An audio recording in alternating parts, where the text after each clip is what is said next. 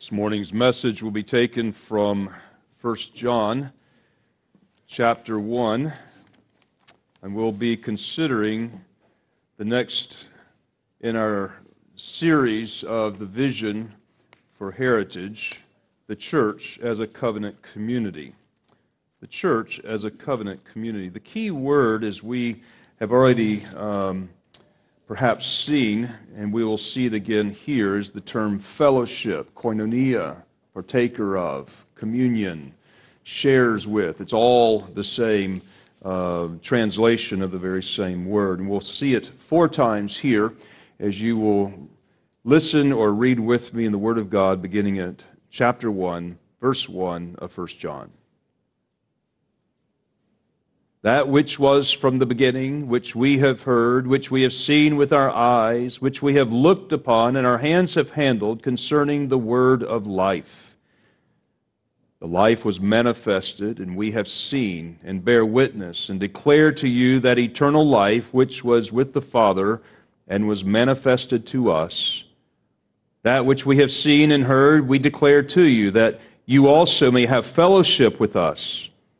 And truly, our fellowship is with the Father and with His Son, Jesus Christ.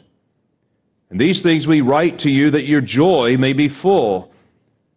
This is the message which we have heard from Him and declare to you that God is light, and in Him no darkness at all. If we, see it, if we say we have fellowship with Him and we walk in darkness, we lie and do not practice the truth. But if we walk in the light as he is in the light, we have fellowship with one another, and the blood of Jesus Christ his Son cleanses us from all sin. Our gracious Father, open our ears now to attend to the word that you have laid out before us. This life, this eternal life that we have in Christ, this relationship we have with God through him. And we pray that you would open up our ears and that you would open our eyes and may our hearts be attentive to your word. Spirit, I call upon you who has given us this word of truth and ask that you would work in each of our lives, penetrating it deeply into our lives, weaving it into the fabric of who we are as your people. And we pray you would square us up with the truth and sanctify us here this day. And we pray this in Jesus' name. Amen. You may be seated. When I pastored a church in Atlanta, we had a small congregation of mostly commuters. Some of you were a part of that work, others have visited that work. And we were in a section of one of the fastest growing areas, not only in the city, but in the country when we began. But we were only able to meet on the Lord's Day. Our church membership was spread out geographically. We didn't and we couldn't have a midweek men's Bible study or a ladies' ministry or choir. We didn't have or couldn't have regular church dances. In fact, we only really saw each other one day a week, and that was on the Lord's Day.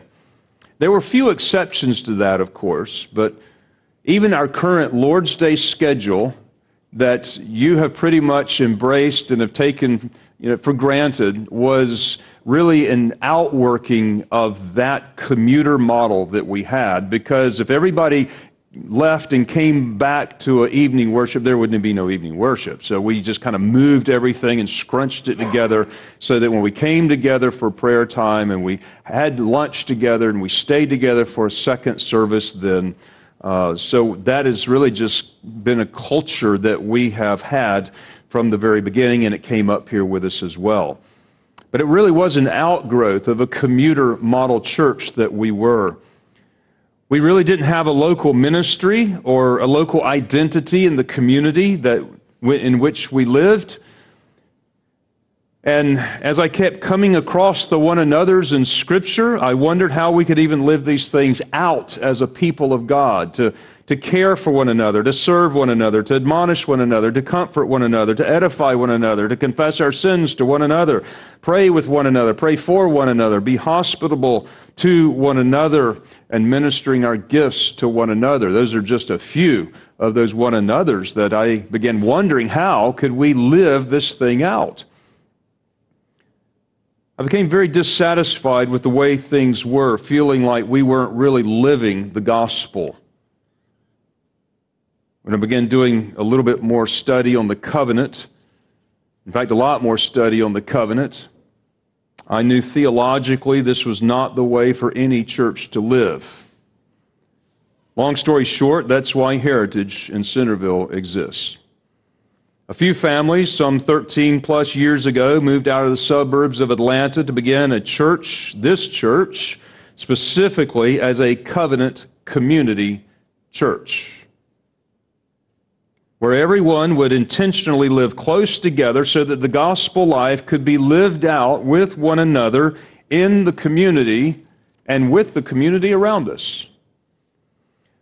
So, our purpose in moving here was essentially to plant a multi generational church rooted in a community where we would all live close to one another and live out the gospel life. That's what brought us here. That's why people made sacrifices to come here, to move here. And, and that is a key part to the vision of our congregation. It's not a key part to just this congregation, however. It should be really de- definitive of really what the church is, how it is to be lived out. In John 13, Jesus says, By this, all will know that you are my disciples if you have love for one another. Each Lord's Day, we recite the Apostles' Creed, and as we come to the Lord's Supper. And at the very end of that creed, we have a particular phrase because it's grouped in with other phrases, and we maybe tend to skip over them a little bit too quickly. But I believe in the communion of saints. Now, just for convenience sake, I happen to put on the back, since we had a blank sheet on the back of the liturgy, um, Chapter 26 of the Westminster Confession, Communion of Saints. So important is this principle that our confession put it right in there as an entire chapter and spoke to that. And while this is not notes for the sermon, it certainly is applicable to the message this morning because that's what we are called. We, the, the, the Apostles' Creed has been. Uh, a creed since about the second century in the church, both in the East and the West. Both Protestant, Orthodox, and Roman Catholics alike have embraced this creed historically. And we believe in the communion of saints. We should not only believe it, but it needs to be a part of who we are, part of our identity. And so this morning, I wish to speak on you uh, on the subject that the church is a covenant community, the communion of saints. First, I want to note some very theological principles of this term of Christian fellowship, this Christian koinonia. The biblical fellowship goes far, far, far beyond what we typically use the term fellowship for. Hey, would you like to come over from my house this evening for fellowship? Uh, we tend to use that in meaning we'll probably have some food and maybe drink together. We will talk. We'll sit on our couches or we'll go outside and we'll do some things together. And that is certainly a part of it, but that is a small, small part of it. I can do that with the world. The world can do that with each other, but the world cannot have this kind of fellowship. And we cannot have this kind of fellowship with the world. Four times the term fellowship or koinonia is used in this passage, and it is used 19 times in the Bible. And so, when four times are in this passage, this is a pretty loaded passage. The first time we're introduced to that particular term is in that second chapter of Acts that we read earlier, and they continued steadfastly in the apostles' doctrine and fellowship. And the breaking of bread and in prayers. Well, wow, fellowship is right up there, right along with biblical doctrine, the Lord's Supper, and praying. And it's not just simply going over to somebody's house for dinner. And in fact, we meditated from that third chapter of Philippians as we began our worship today that I might know Christ and the fellowship of his sufferings, the Apostle Paul would say. The fellowship of the sufferings of Christ was something that the Apostle desired to know and to grow in. So there's something very special about this fellowship as it pertains to Christians. It occurs among ourselves with God. This is a fellowship we have as Christians with God. It is also varied in a very complex word and is translated in um, a number of ways to show that breadth and that complexity to be partakers of something along with somebody else, to share in that something, to have something in common with somebody else. It's where we get the word communion. Common comes from that term. Um, and so the first principle of this koinonia, this fellowship, is that the communion, this, this kind of fellowship, Christian fellowship, of the saints is covenantal. That's the first principle I'd like for us to think about theologically. Fellowship, Christian fellowship, is covenantal. It's rooted in our relationship with Christ. So the third verse of this passage says, That which we have seen and heard, we declare to you that you also may have fellowship with us. And truly, our fellowship that we have is with the Father and His Son, Jesus Christ. Now, this is, should be a desire of all that we have for even the lost in the world, that we desire that they would have fellowship with us, but only in the kind of fellowship that we have with the Father through Jesus Christ. And then as they come to know Christ, and they will know you because of this fellowship, because of this love.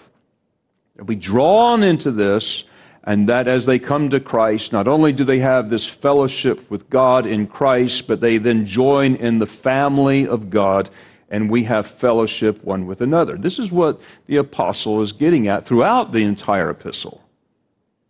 One's relationship with God changes status with his people. When he comes out of the world into a relationship with God, his status, even with God's people, then changes. One's relationship with God is expressed in and it is lived out in relationship with God's people. In a nutshell, here we have the concept of a covenant community. So koinonia is built upon God's redemptive covenant.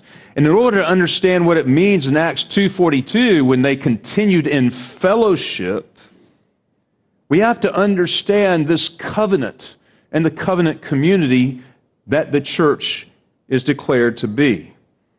So let us consider this for just a few minutes here as the church itself, the very word means a called out people. Ek, out of, klesia, called. We are called out. That's the term. When God saves us out of the world, He saves us into Himself. And so He assembles God's people together as a people who are called out of the society and culture of the world. And there we mean world system, which is the system of principles that is governed by the God of the world, the God of this age, the evil one, Satan, and we have been delivered out of that into the kingdom of light. And when we have been delivered out of darkness into the kingdom of light, and we are in this kingdom of God with Christ, we have been called out of that system into a new system, into a different kingdom. Into different structure, into different governing principles, into a different kind of law. And that is why the apostle would say in Galatians 6, he says, God forbid that I should boast except in the cross of our Lord Jesus Christ, by whom the world has been crucified to me, and I to the world. The church is a people that have been redeemed by Christ and crucified to the world. They've been called out of the world to be a holy people. And that word holy just, it really means to be set apart. To be set apart. When God calls us to Himself out of the world system and establishes us as a body of people, we have our own system. It's really God's system, but we are brought into this commonwealth. We are brought into a kingdom of light. We have our own worship. Don't think the world doesn't have their own worship. The world does. Even atheists have their own worship. Everybody worships something. We have our own culture. We have our own language. We have our own vocabulary. We have our own songs. We have our life. And it's together. And this is where the term koinonia continues to show up over and over in those 19 references in the New Testament. 1 Corinthians 1 9 says, God is faithful by whom you, plural, were called unto the fellowship of his Son, Jesus Christ our Lord. We were called unto the fellowship with Christ Himself. In fact, it is a very mystical and, and a difficult and mysterious way to understand that when Christ died and was buried, you, in your union with Jesus Christ, died with him and was buried with him, and you are raised to walk in newness of life. That's Romans 6. That's part of the communion that you have with Christ. But you do not have this communion with Christ merely alone, for all other saints are also in that same thing. So the church is a called out people in relationship with God, and by virtue of their relationship with God, which is covenantal, they are by necessity in covenant with one another. And so the second point that I'd like to make is that the second principle is that the church is a covenant people in relationship with God and with one another. They are called out, but they are in covenant. Now, let me just rehearse a few of the basics of the covenant. And the covenant is, is also a, a complex theological development in the scriptures. And so I don't want to treat it merely as a contract. It is not a contract. And in fact, the, there is the covenant that we have with God, which is not a bilateral kind of agreement, it is a unilateral type of an agreement of which we don't have many of these earthly kinds of unilateral agreements. But there are covenants between people, there are covenants between bodies of people. A covenant is an agreement between two or more persons, and along with that agreement, there are oaths and vows and commitments and promises that if you are faithful to your side of the agreement, then you receive covenant blessings and benefits by virtue of that relationship being lived out faithfully.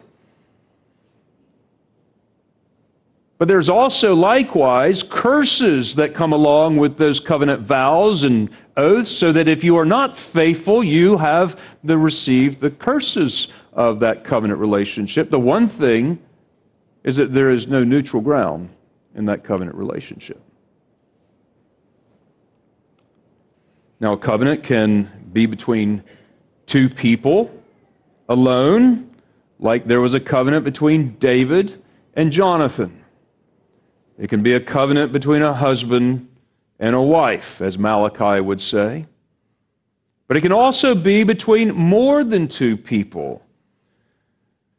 You might recall in the time when Joshua was beginning to go in and, and take control and take dominion over the promised land that God was leading them, and there were some that were fearful, the Gibeonites.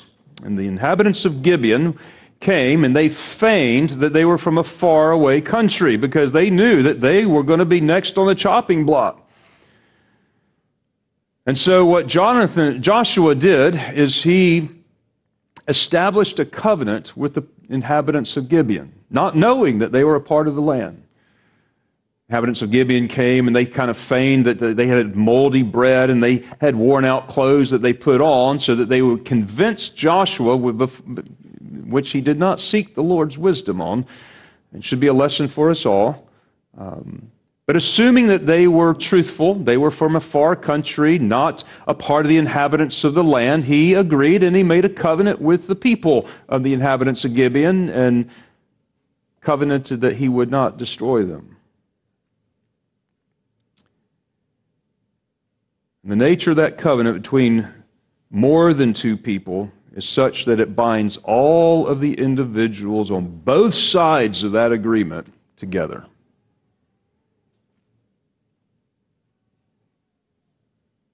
In verse 9, or verse 15 of chapter 9, it says So Joshua made peace with them, and he made a covenant with them to let them live, and the rulers of the congregation swore to them.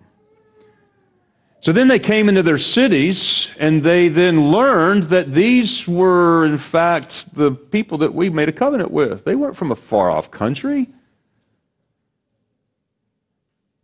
And Joshua confronted them and says, Well, why did you lie to us? He said, Well, we knew you were going to kill us.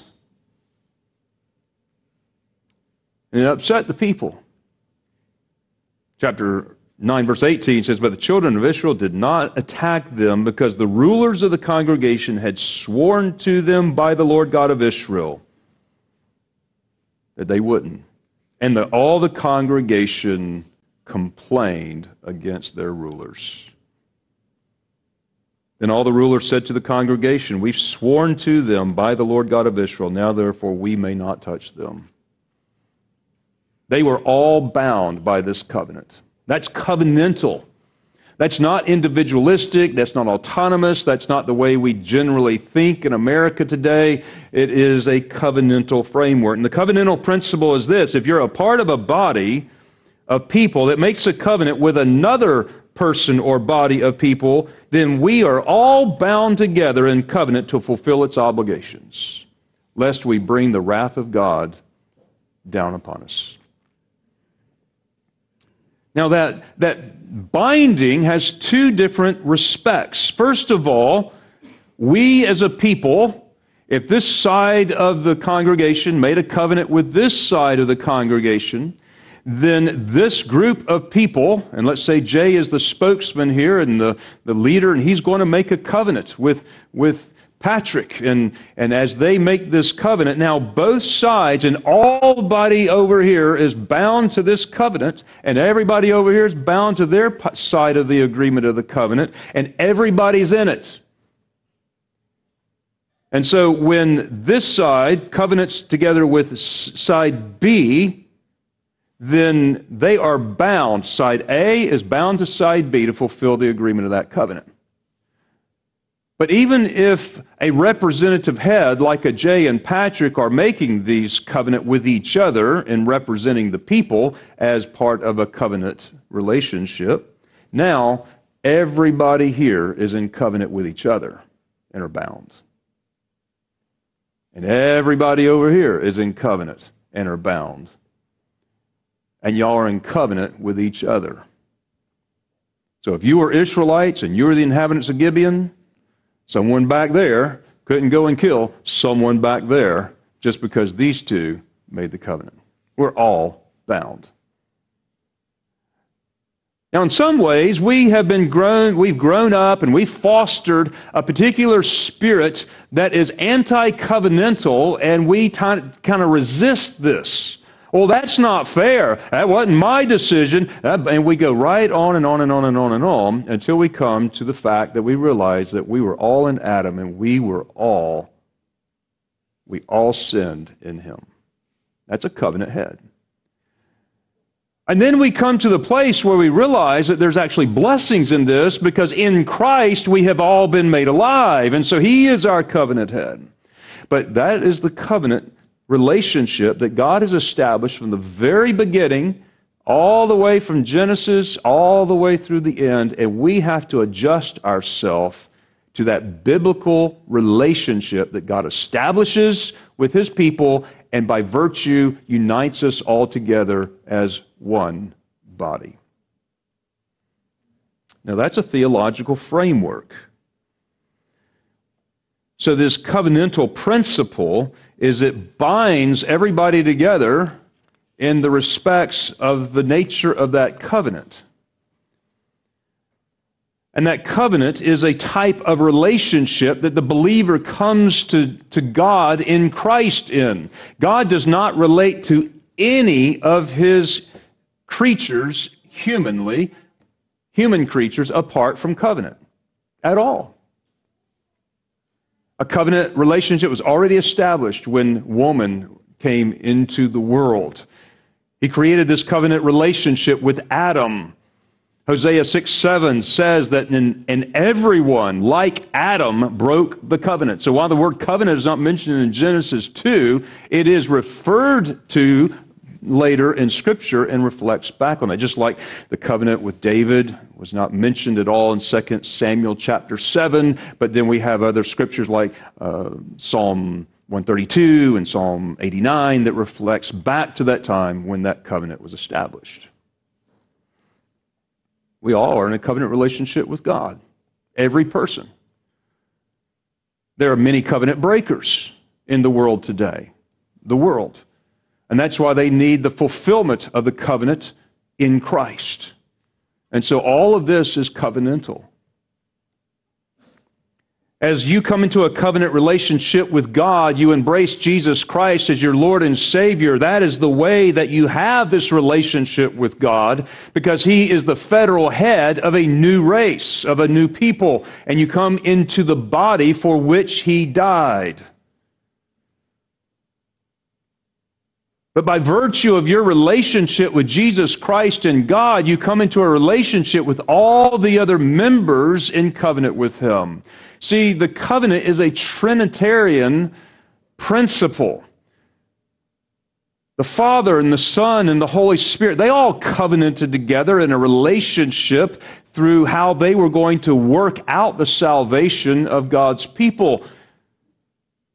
But they also are in this wonderful, blessed relationship where the Father loves the Son and the Son loves the Father and the, the Son does the Father's will, and the Father shows him everything to come to pass, John 5. And, and then the Spirit has been given without measure so that the Son can complete the work. And there's this communion and love in this work already before God says, Let there be light.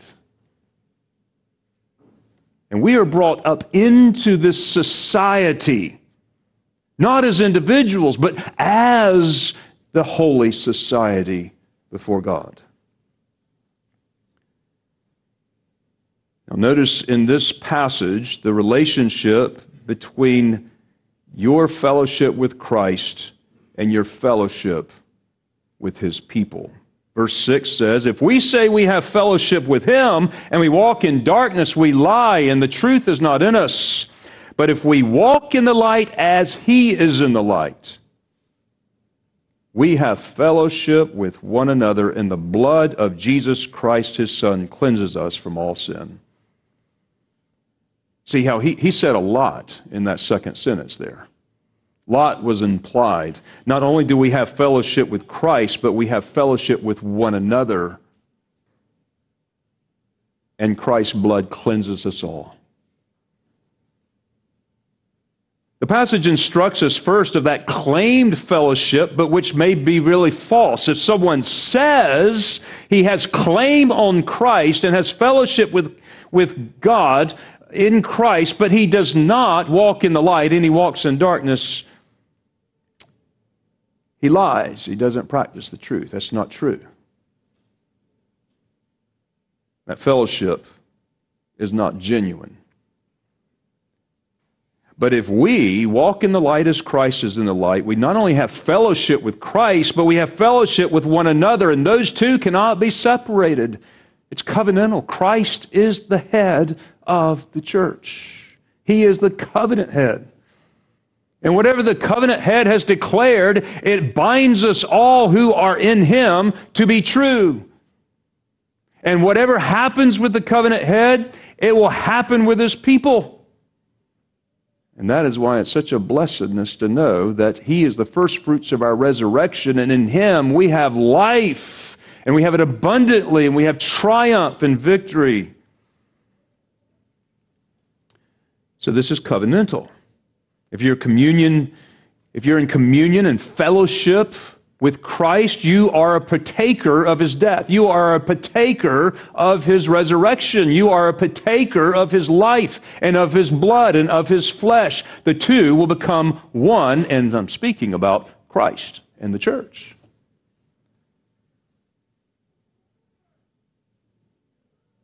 The very nature of that relationship binds us in a covenant relationship one with another. It's not an optional thing. It's not something I sign up for. It's not something I agree or disagree to, or it's not something that I think about, oh, well, I'm going to join the church or not join. No, no, no, no. this is all way beyond all of that and the theological basis of the very relationship that we have in Christ and therefore in one another. And that's why the church is a covenant community. We are all bound together in the bonds of a covenant relationship that God the Father and God the Son established before the foundation of the world and brought us into this relationship, not merely as individuals, though He does work in individuals' hearts, but He brings us together into a collective corporate body. And that relationship with one another is very much like a marriage. That's why Malachi calls the covenant a, a covenant relationship. Marriage is a covenant relationship. Now, I think it's worth going ahead and expounding um, a little bit more of that relationship. That covenant relationship, as we know, is defined when you th- think you have a relationship with somebody, there's, there's going to be some boundaries or how you understand that relationship. Oh, I'm a friend with so and so, or I'm his sister, I'm his brother, or I'm, he's, my, he's my father, or, or he's my boss. There's a relationship, but there's something that's going to define that relationship. A covenant relationship is, is defined and expressed in, in two aspects. Theologians have toyed for a long time to try to define how these two aspects can be properly termed or identified, but they are nonetheless all in agreement that there's two aspects to a covenant relationship. And for the lack of a better word, I'll use the term a legal aspect, although I know that that word can have some baggage that can be misleading, but there's also the familial bond. So let's think about the covenant relationship with number one, a legal aspect, and then a familial bond. A couple of weeks ago, no, about a little over a week ago. Um, we saw two people, a husband and a wife, or a future husband and wife, a man and a woman, standing together and they're taking vows together. As soon as those vows were ratified before God, they became husband and wife. That's the legal aspect. Now, the world out there tends to do it a little differently. While there's marriages out there, but they may not respect really what that means, and they may go through. But the fact of the matter is, when you make vows before God to each other in the bonds of marriage, you are a married couple. That's what makes that a legal aspect. It makes it legal in the civil magistrate's mind, but it's also legal in the ecclesiastical court and it's legal in the familial jurisdiction. So that even households are now considered uh, in its own right. That's the first part of a covenant. Every covenant relationship has that legal aspect that includes the, the covenant bond with oaths or promises or vows, and there are consequences and there are blessings that are associated with those oaths and vows. Well, the second part of the covenant is a familial bond love in a Christian sense. That's the familial bond. There's the spirit that goes in along outside of the, the, the legal aspect. There is truly the fidelity of spirit and faithfulness to the intent of what that covenant is all about. Even a husband and wife may stop loving each other, but yet they are still married. But while they're not living in the intention or the fulfillment of that relationship or the vows that they made with each other, there will be a resulting curse upon that relationship. There'll be an unhappy marriage, or, or perhaps worse. But if they do fulfill their vows in genuine love, the blessings are enjoyed with covenant blessings. Christians are those in a covenant relationship with God, which also has these two aspects to them. One is that legal aspect signified in baptism. This is the taking of a person and setting them apart unto God into the covenant body of people. And baptism is that which signifies and ratifies that relationship between God and the subject or the person. It identifies the person who is baptized with Christ by vows and this legal, when I say legal, in this ecclesiastical commitment.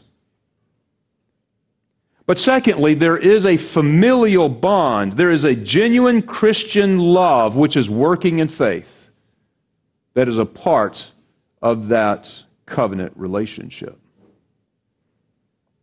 And when you're baptized, whether you're an adult and you come to faith and then you are baptized, or you are an infant of a believing parent, you come into a covenant relationship with God. Now, I know there are a lot of people think that every relationship with God has to be salvific, and this is intended to be.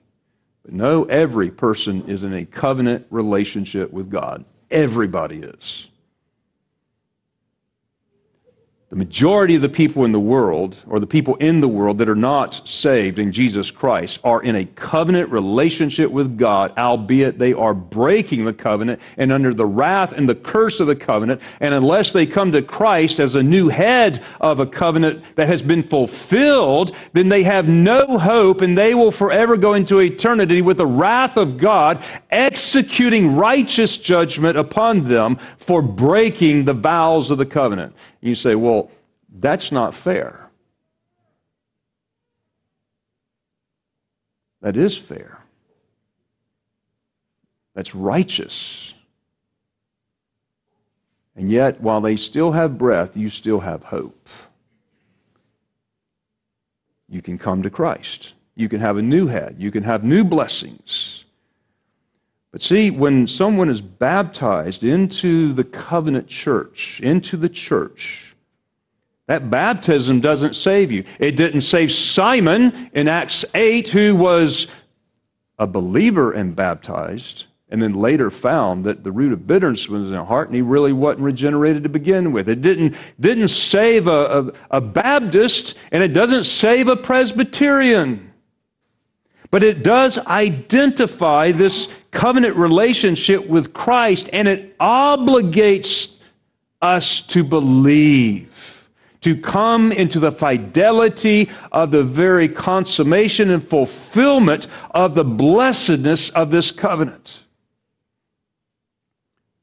I think you can see the analogy there with a husband and wife making their vows together before God and then, and then enjoying uh, their time together in familial bonds of love.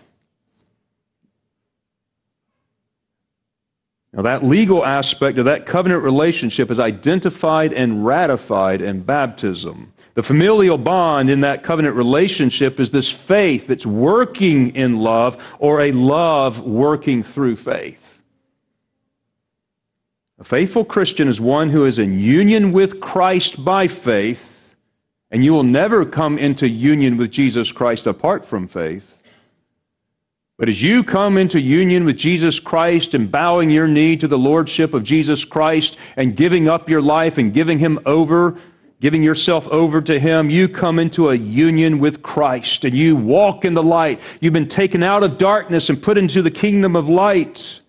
And that unites you together with Him in a mystical way, and yet with Him, with His people in fellowship, in communion together in love. It's just the way it is. It's not the way a lot of the church believes today. It's not a way that a lot of the church lives today. Isolated, apart from the church, not involved in a church, individualistic in their approach, not thinking about the Catholicity of the church but I'm going to do it my way. That is not God's way. And that is why I think it behooves us to continue to grow in this understanding of what it means to be in covenant with God and covenant with one another. I confess that it is not a part of our natural fiber. We have to continue to, to make decisions each day about living in conformity to this so that it will become second nature, but it certainly isn't our first nature. These are some of the theological principles of the church being a covenant community. By definition, the church is the covenant community. It's not just a, it's not an option, but it is by definition what the church is. But to live that out faithfully, that familial aspect of the covenant faithfulness, to enjoy the blessedness of it, that has to be lived out practically. And I want to give you four applications of practically living this thing out so that that familial aspect is consistent with what the legal boundaries and guidelines and what those vows should declare. Number one, a practical living out of the covenant community, the church as a covenant community, is this living holy lives is faithful to the covenant community. Living holy lives. In fact, that is a characterization of this community. That's why Paul would address the church as the saints who which are at Corinth. Holy, that's the word saints. Called out called out of darkness, called into light, into the kingdom of light. Set apart, that's the word holy. Sanctified, that's the word holy. Walking in the light as Christ is in the light, that's holy. Christians come out of a world system that is differently characterized it's characterized by darkness, by lies, by untruth, and yet Christians come into a new kingdom characterized by holiness and truth and love. We are to live redemptively. In fact, the Bible says we are to pursue holiness and peace with all people, apart from which you will not see the kingdom of God. The second practical outwork of the church being a covenant community, is that the very center of covenant life is worship. The fellowship and the communion that we have with God in Christ, when we have fellowship with God, finds its very fountainhead and springfold out of the central part of Christian corporate worship centered around this table that we refer to as communion. The center of corporate life is a corporate worship as the people are unified in one body. And that's why the Lord's Supper, which we refer to as communion, which actually has the term incorporated into it is a high part of our worship and our blessing that we have as the body is united to Christ.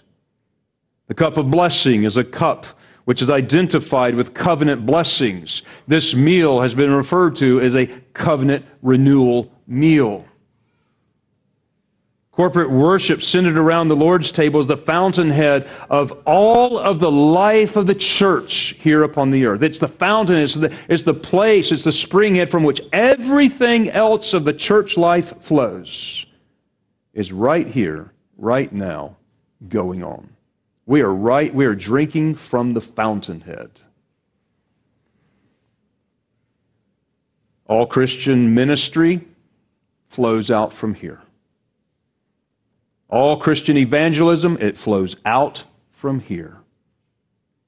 All Christian love, it flows out from here. Everything flows out of our fellowship and communion with God in Christ in worship, and therein we have fellowship one with another as our fellowship with God. So if our worship is off, or if biblical worship is marginalized or it's minimized, everything else in life is going to be off. This is like what sets the trajectory. This is the river that comes out from the throne of God that then goes out throughout all of the rest of the world.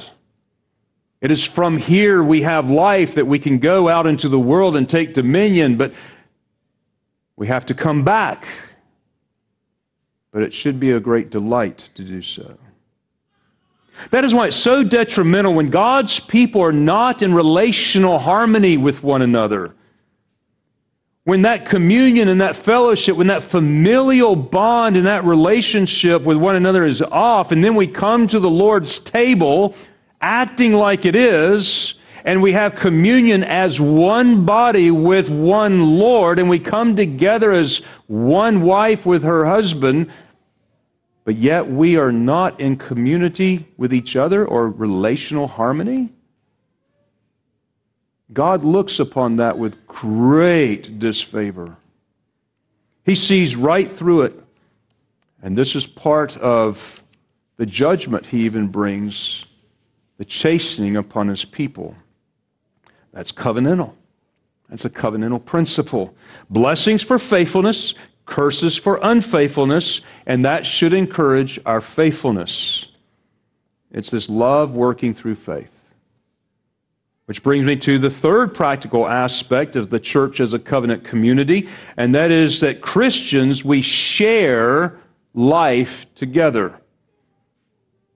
The word share, again, is a translation of the word koinonia. We fellowship with life together. We partake of life together, partake of the life of Christ together, and we partake of the life of each other together. This is Christian love. This is a love. This is the agape love that the world does not know. It is a love that is something that is supernatural and only comes from God, empowered by the Holy Spirit, and we are called to live this way with each other. It's a love that works through faith. That is the familial aspect that makes our baptism faithful, or makes us faithful to our baptism.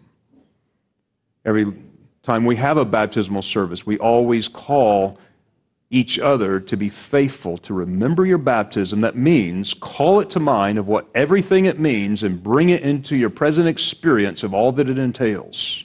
It is a call to unify us in Christ in that covenant bond, and so that not only is that legal aspect ratified, but our familial bond with each other is consistent with what we say is true in our heart with the Lord.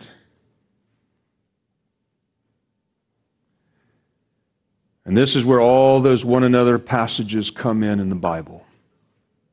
We share life together, we share and partake of our life, of our time, our love, our goods. Church is a family, and you've got to embrace that principle.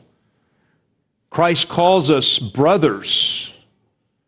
God calls us his children. We are to approach him as Father. This is called the household of faith, where Christ is our head. And that is why biblical conflict resolution in the body of Christ is not optional.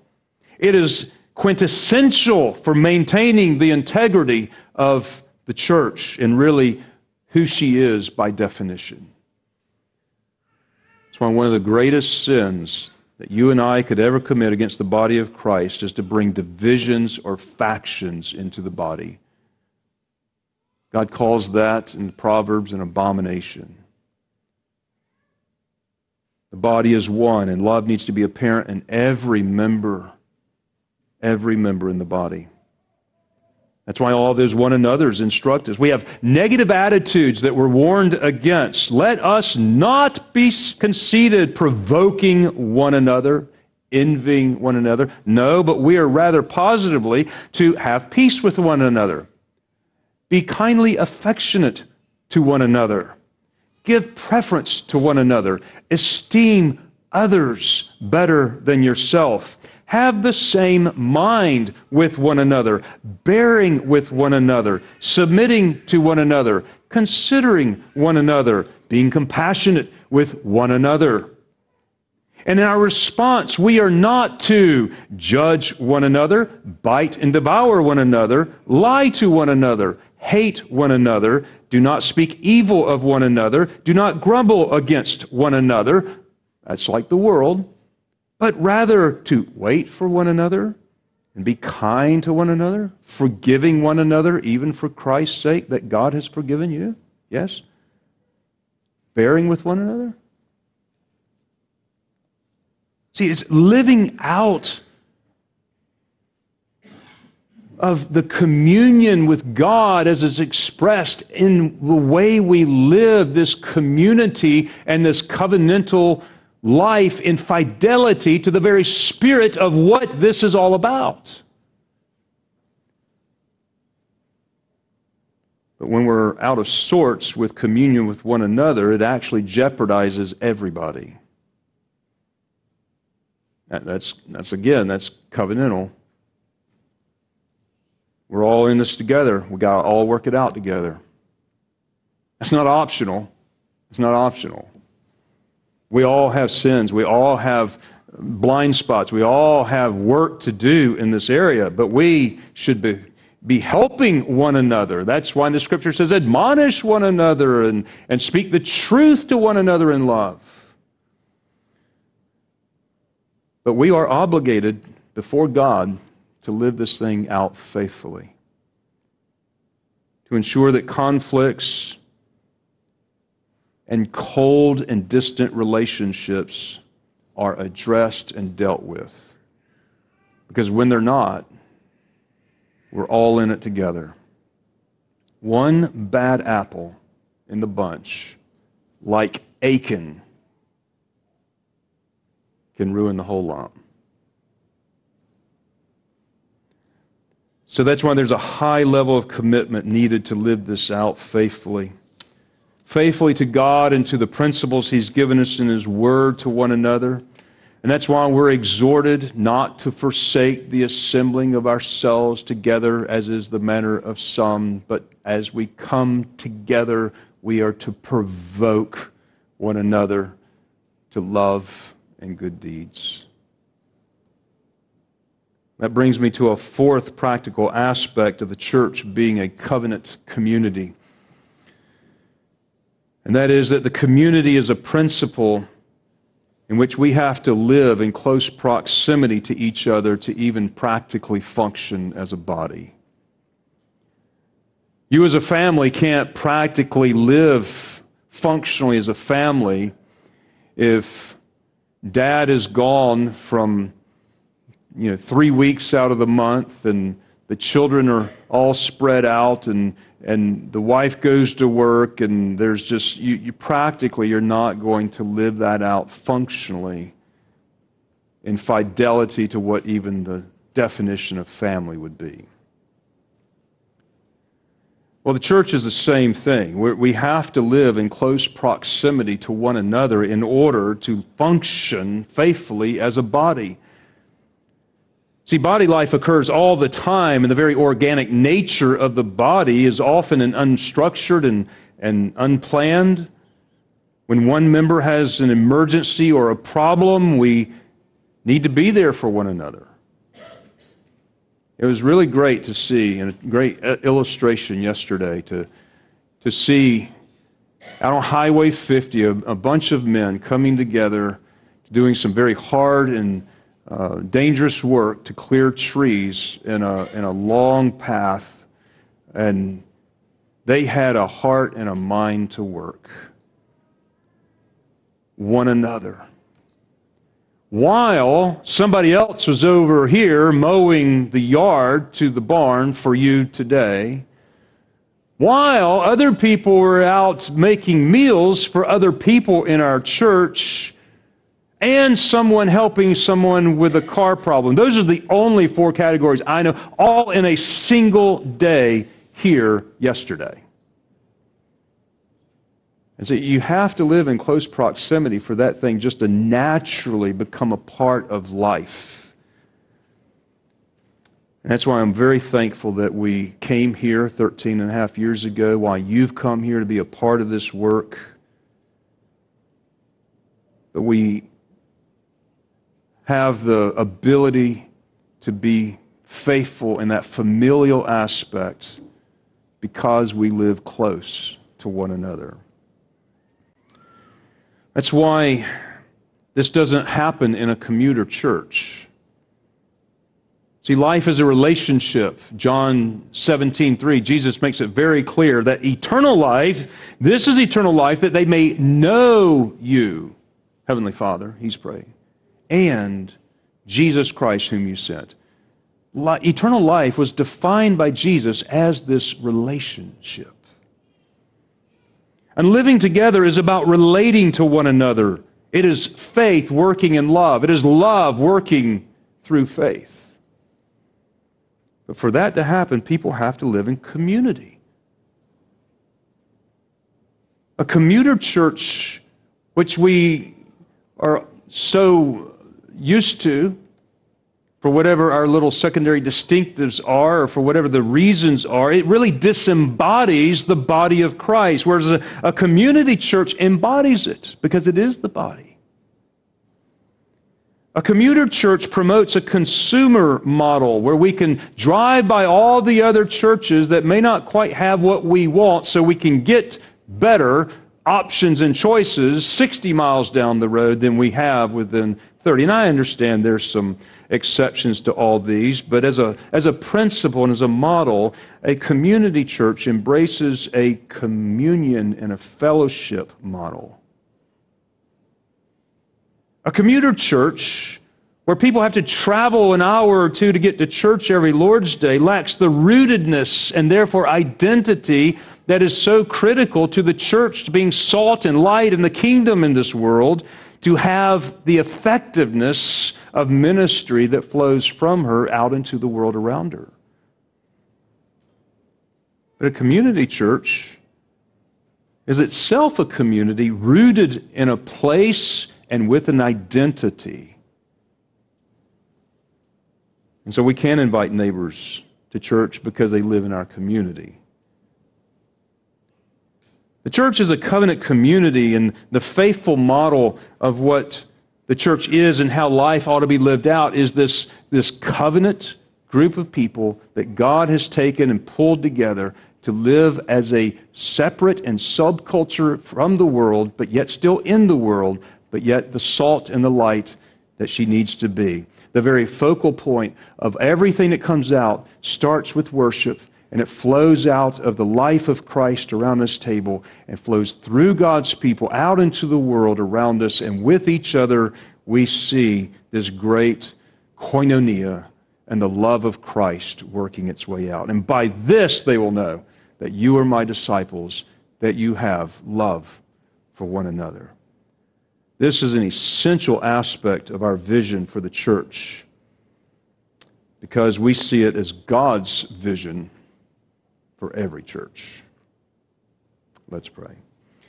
Our gracious Father in heaven, how thankful we are for the life that we have in Christ, the life that we have in, with one another as we walk in the light with you. We're thankful for this Christian society, this Trinitarian way of living, where we share with one another life as a family of God, as love is being given and, and shown and displayed and received back again, where relationships are, are mended and where we see that the redemptive life of Christ is applied to us. How thankful we are for the work that you've given us to do here. And we're thankful for the body that you've established here by grace. And we pray that we would live faithfully in the familial bonds of love one with another as we love our Lord Jesus Christ. So lead us in the path of righteousness for your name's sake. Where we are falling short, where we are not living faithfully as we ought, square us up show us where we need to lean into or repent and confess those matters and, and to get right so that we come to the table each Lord's day in one spirit, in one body, as we come unified in our faith and bound together in this covenant love. And so we pray that you would bring forth the fruit that you would be pleased with in Jesus' name. Amen.